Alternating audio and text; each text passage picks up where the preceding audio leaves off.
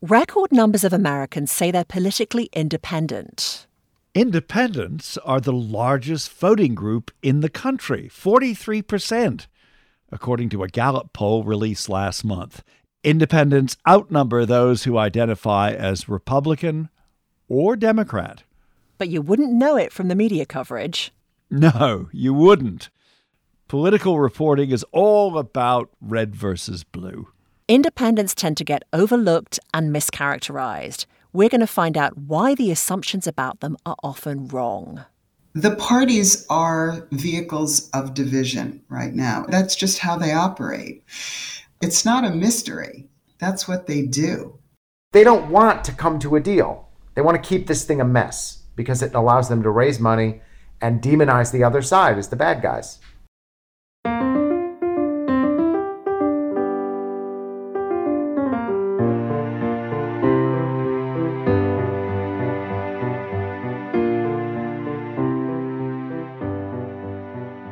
This is Let's Find Common Ground. I'm Richard Davies.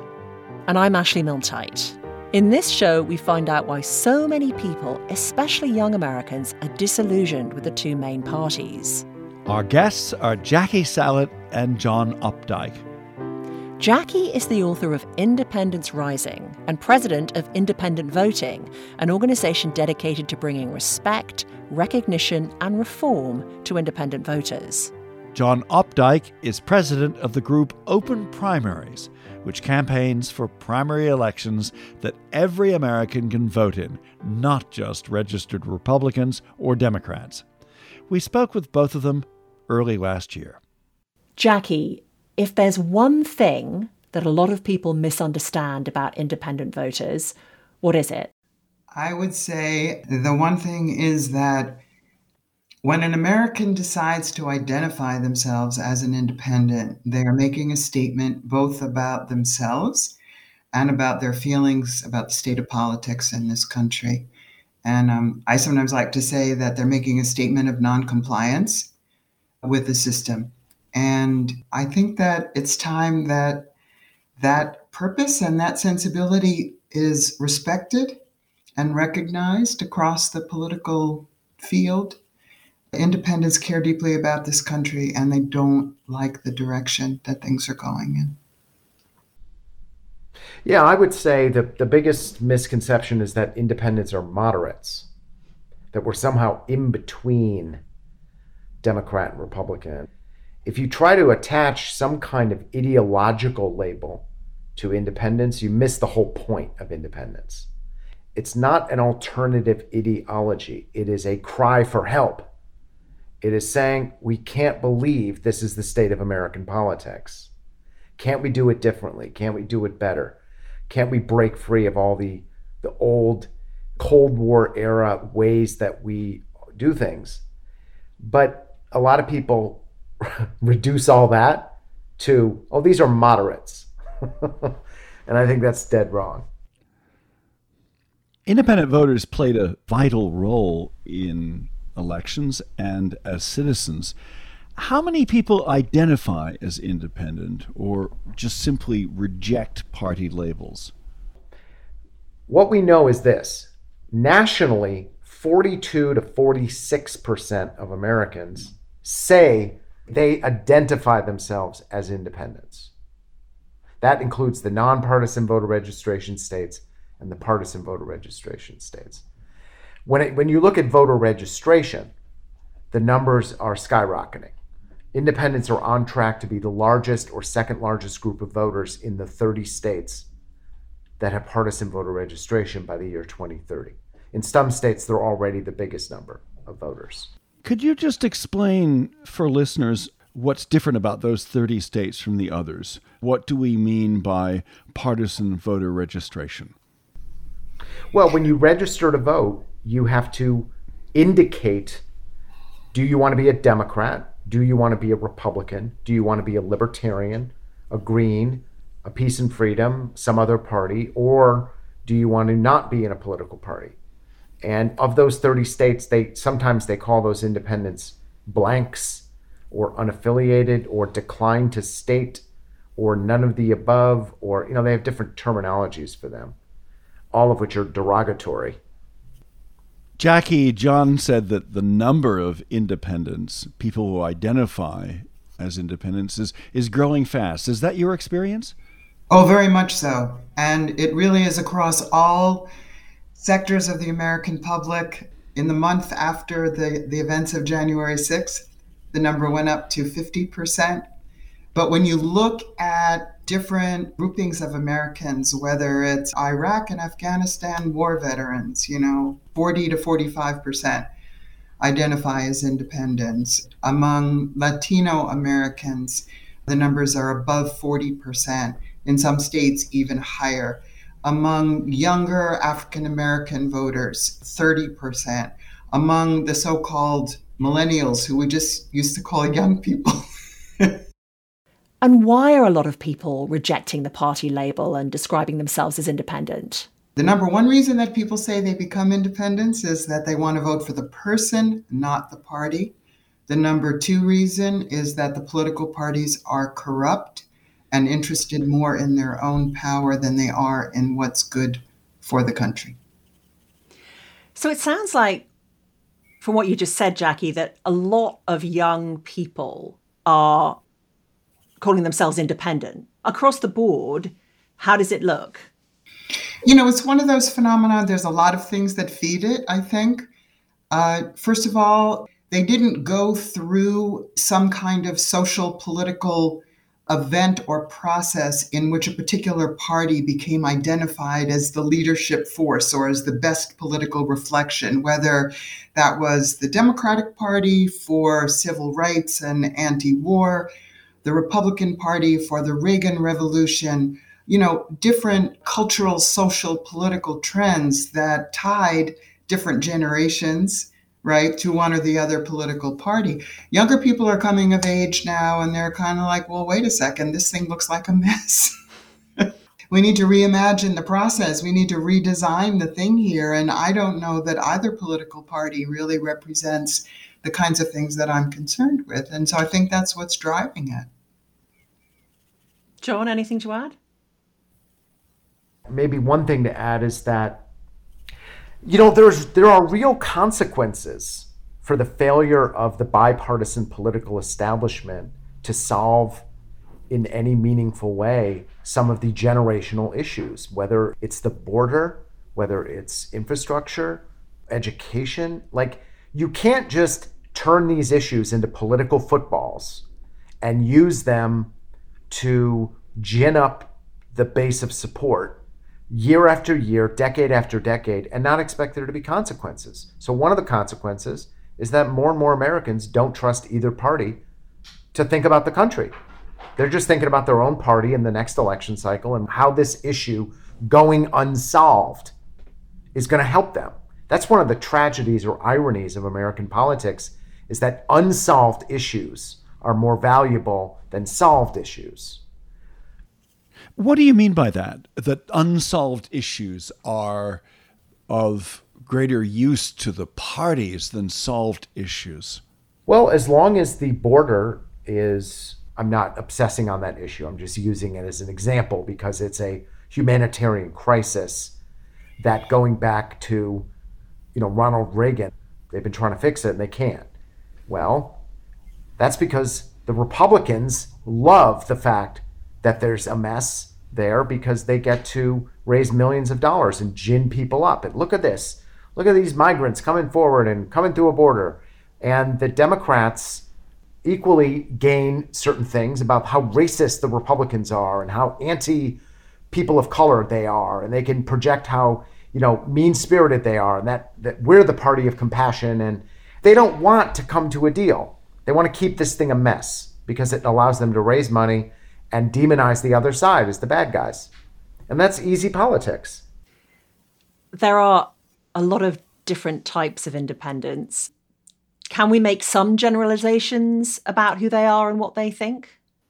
I would say there's probably three generalizations that you could make. One, in a society that is governed entirely by two party premises, they've decided that they don't want to be categorized that way. To me, that's a big thing. This is a society, by the way, as you know, that uh, obsesses constantly about identity and about people having the right to identify themselves as they choose, whether that's relative to gender or racial and ethnic heritage. But in this arena, if you identify yourself as an independent, this is frowned upon or distrusted or discounted. So, number one, I think a generalization that can be made is that people are saying, you know what, the categories that exist don't apply to me. Secondly, independents tend very much to want to live in a society that has harmony, that has mutual respect for fellow Americans, and believe that there is a way to run a society in which everyone can share in prosperity and progress. And third, I would say a generalization that you could apply is that independents are forward looking. I think they have a vision of a political system that is not so entirely governed by partisan uh, destructiveness. One of the things that question makes me think about are there any generalities? I think one of the problems that we face is that by and large, political science, professional political pundits, have found a way to apply partisan generalities to independent voters and make them fit. Because independents are not another species. You know, they live in the United States, they vote, they typically have two choices when they vote. And you can go through a dishonest process to make independents look just like Democrats and Republicans, in the search for generalities. Jackie's answer to Ashley's question, I, I found to be hopeful and refreshing. Yet America is constantly being portrayed as rigidly, deeply divided. Do the views of the majority of voters actually intersect on a number of hot topics? Sure. I mean, most people, most people want to live in a in a nice and decent house and have opportunities for their kids and have a meaningful job and be able to take vacations and have enough money to both take care of a family and do fun things. you know, it's not that complicated, really. But, you know, so many people are just finding it harder and harder to find that in their lives. As John was saying earlier, you know, unsolved problems are great fundraising tools and great tools for inflaming people and bringing people out to vote out of fear. The parties are vehicles of division right now. That's just how they operate. It's not a mystery. That's what they do uh, and they inflict that on the American public. You know, Jackie said this thing in an op ed a couple years ago. I don't remember what the topic was, but this, I remember this jumping out at me. What the parties do is they convert our differences into divisions. I've always carried that very close to my heart because I think that is one of the biggest calamities of modern American politics is that here we are, this rich, diverse country of unbelievable difference in the most glorious, wonderful way, and converting that in some kind of alchemy into hardened, rigid partisan division is such a disservice because those differences, and again, I'm just stealing from you, Jackie, so you'll allow me. Those differences are our biggest strength they're what make this country so wonderful and so productive and so powerful. And to re- reduce it to division is a real disservice to the people of this country. What do we do with this? How do we have a political system that more accurately reflects the true views of voters? What I like about it is that right now there's a lot of different people trying to answer that question. And we don't have a consensus, which I think is a good thing, because that is a serious political mission. So people are building third parties like Andrew Yang and the Forward Party. There's efforts that I'm involved in to reform the primary system, which excludes independent voters and segregates people. There's efforts to change the way we do vote counting and draw districts. There are, you know, all kinds of experiments going on. And hopefully, some combination of all that is going to lead to a less partisan controlled political system. John Opdycke and Jackie Salit on Let's Find Common Ground.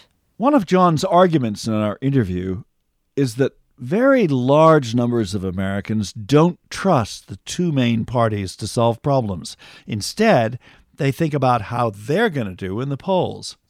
One example is immigration. Bipartisan attempts to reform the asylum process and deal with the crisis at the border fell apart very recently.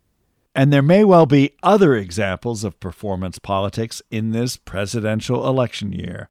We'll have more from John and Jackie in a minute. I'm Richard. I'm Ashley.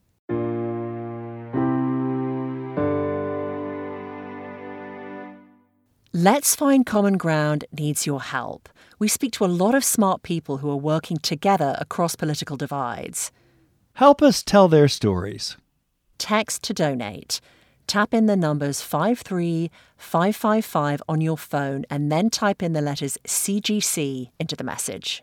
Our podcasts are reaching thousands of people with each episode. Our audience numbers and downloads are the highest among podcasts produced in the bridging space.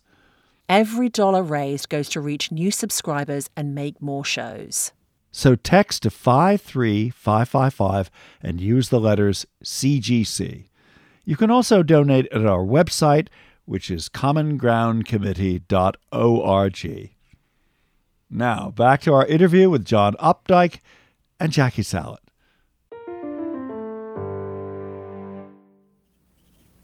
Independents are shut out of most primaries when only you know, Democrats or Republicans can vote.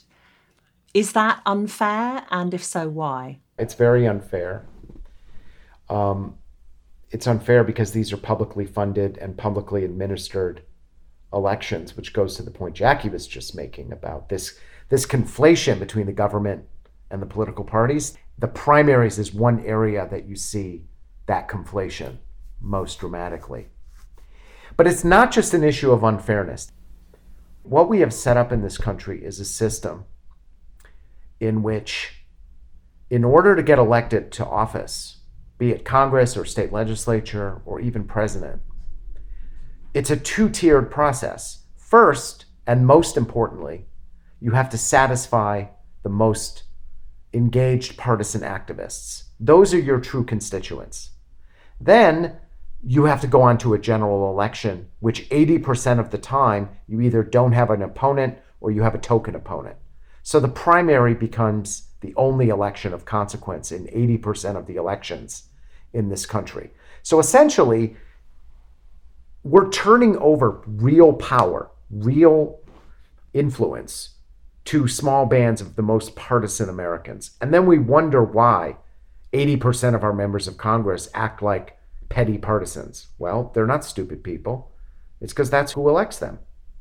So it's yes, it's unfair to independents. They should be included, but the whole system should be re engineered so that the American people, in all their totality, have more influence and say so than small bands of partisans.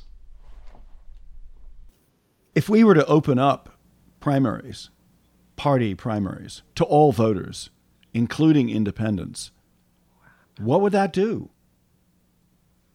If you want to really change the game, you have to go to what they've done in California and Alaska, Nebraska, and Washington state, which is get rid of party primaries altogether. Just have a public primary where all the candidates run, all the voters get to vote for whoever they want. So you're not locked into a predetermined set of candidates based on your party registration. You just vote for the candidates you want. And then the most popular candidates It might be the top two, it might be the top four, it varies state to state. They go from the primary to the general election. See, what that's about is about the voters. That's saying we want a system designed to give maximal flexibility, fluidity, choice to the voters. Look, I'm not just speculating here. We've had open primaries now or nonpartisan primaries in Nebraska for 90 years. In Nebraska, you get Democrats and Republicans sponsoring legislation together. You get coalitions coming together across the, the political aisle every day of the week. It's the norm. It's not some, oh my God, can you believe that Democrats and Republicans are working together? No, it's the norm in Nebraska. And Nebraska is a really conservative state, Yeah. a state where where Republicans clearly dominate. And Democrats, get this Democrats have a majority of committee chairmanships in the state legislature. In a red state, which voted, I think, 70% for Trump in the last election, Democrats have a majority of committee chairmanships in the state legislature. Why? They don't elect people based on party, they elect them based on merit. They got rid of the partisan system. So, all kinds of things are possible when you chuck the red blue control of the system. I think I gather from both of you that you yourselves are politically independent. Am I right? Oh, yeah. Yes. Can you each talk a little bit about why and how, how long for, how that came about? Jackie?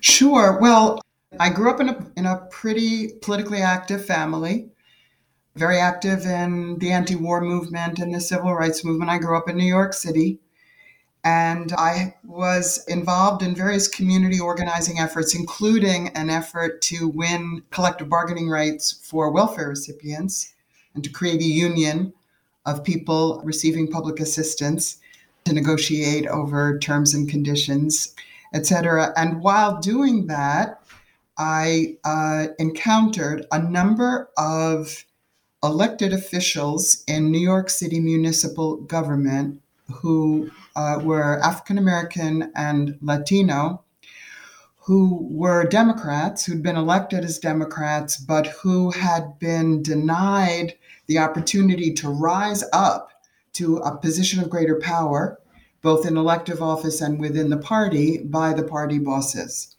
And so we had long discussions about what to do about this and came up with a collaborative effort that became known as the New Alliance Party, in which these mainly Black and Latino elected officials ran for public office both as Democrats and as independents. And so, in the course of uh, using independent politics to leverage the position of poor communities, of communities of color, and to have political independence be a tool to challenge the power of the party bosses, it basically became clear to me independence was the way to go. And one thing that's really interesting about that is you don't sound like you're a moderate. Um, I have never been a moderate about anything. no, you're right. I'm not. I'm not. But allow me here if you are concluding that I come from the left side of the spectrum, which in many respects I do, I am not in any way, shape, or form a traditional leftist. I think the left in general in this country has given its fealty to the Democratic Party. It's been very, very hostile, largely, to independent politics and to creating coalitions that go outside of the boundaries of ideology. And that I couldn't disagree with that political orientation more. John. Well, I, I come from the exact opposite from Jackie in that my family could not be more unsophisticated politically. And I was arrogant enough when I went away to college. I said, I'm going to change that. I'm going to learn something about politics. And I, I had a girlfriend who was from Chile, and I got close to her family. And I'm like, geez, I'm a straight A student, but I literally know nothing about how the world works at all. And my freshman year of college at the University of Michigan, I joined the Young Democrats and the Young Republicans in the same week. and very quickly learned that that was, how shall we say, frowned upon. Honestly, it was a rude awakening that this was not a learning environment. This was a contact sport. You had to pick a side.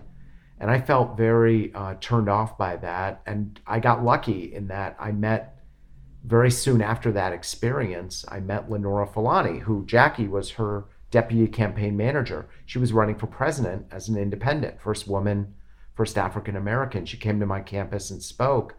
And I was blown away because she was talking as an independent and was talking about the world and about these issues and was not lining up Democrat or Republican. And I felt drawn to that. I think the audience for this podcast we're pretty open minded and we probably change our minds from time to time. What is the one thing that both of you would like to do when it comes to changing our perceptions about independence? Jackie, you're first. I would ask your listeners to consider the following. The American public has outgrown the existing system. And we're in kind of a funny position of trying to shoehorn all of our political aspirations and all of our political convictions into a system which is now outdated and which forces people to distort themselves and forces communities to distort themselves. And I would ask your listeners to consider that and to be willing to involve themselves in activities that help to create new kinds of processes and new kinds of political institutions that are more suited to where we are as a country today. I think that's very poetic and beautiful, and, and I couldn't agree more.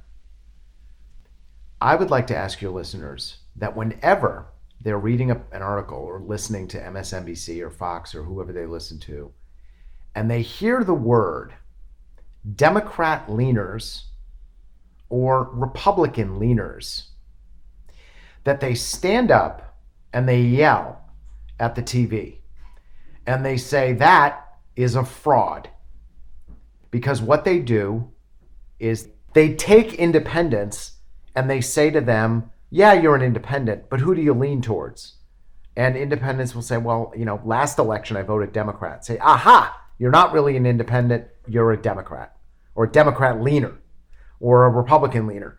It's one of the tools that's used to prevent the political system from growing, as Jackie is saying. The political system needs to grow to catch up with the American people. Those words, Democrat leaner and Republican leaner, they might seem innocuous. They might just seem like, oh, it's typical jargon used in Washington. No, it is an offensive, violent term used to maintain the status quo.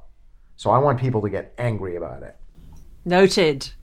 John and Jackie, thank you both so much for coming on Let's Find Common Ground. Our pleasure. Well, thanks so much for having us. Really great to talk to you. Jackie Salit and John Opdycke on Let's Find Common Ground. I'm Richard Davies. I'm Ashley Milne Thanks for listening.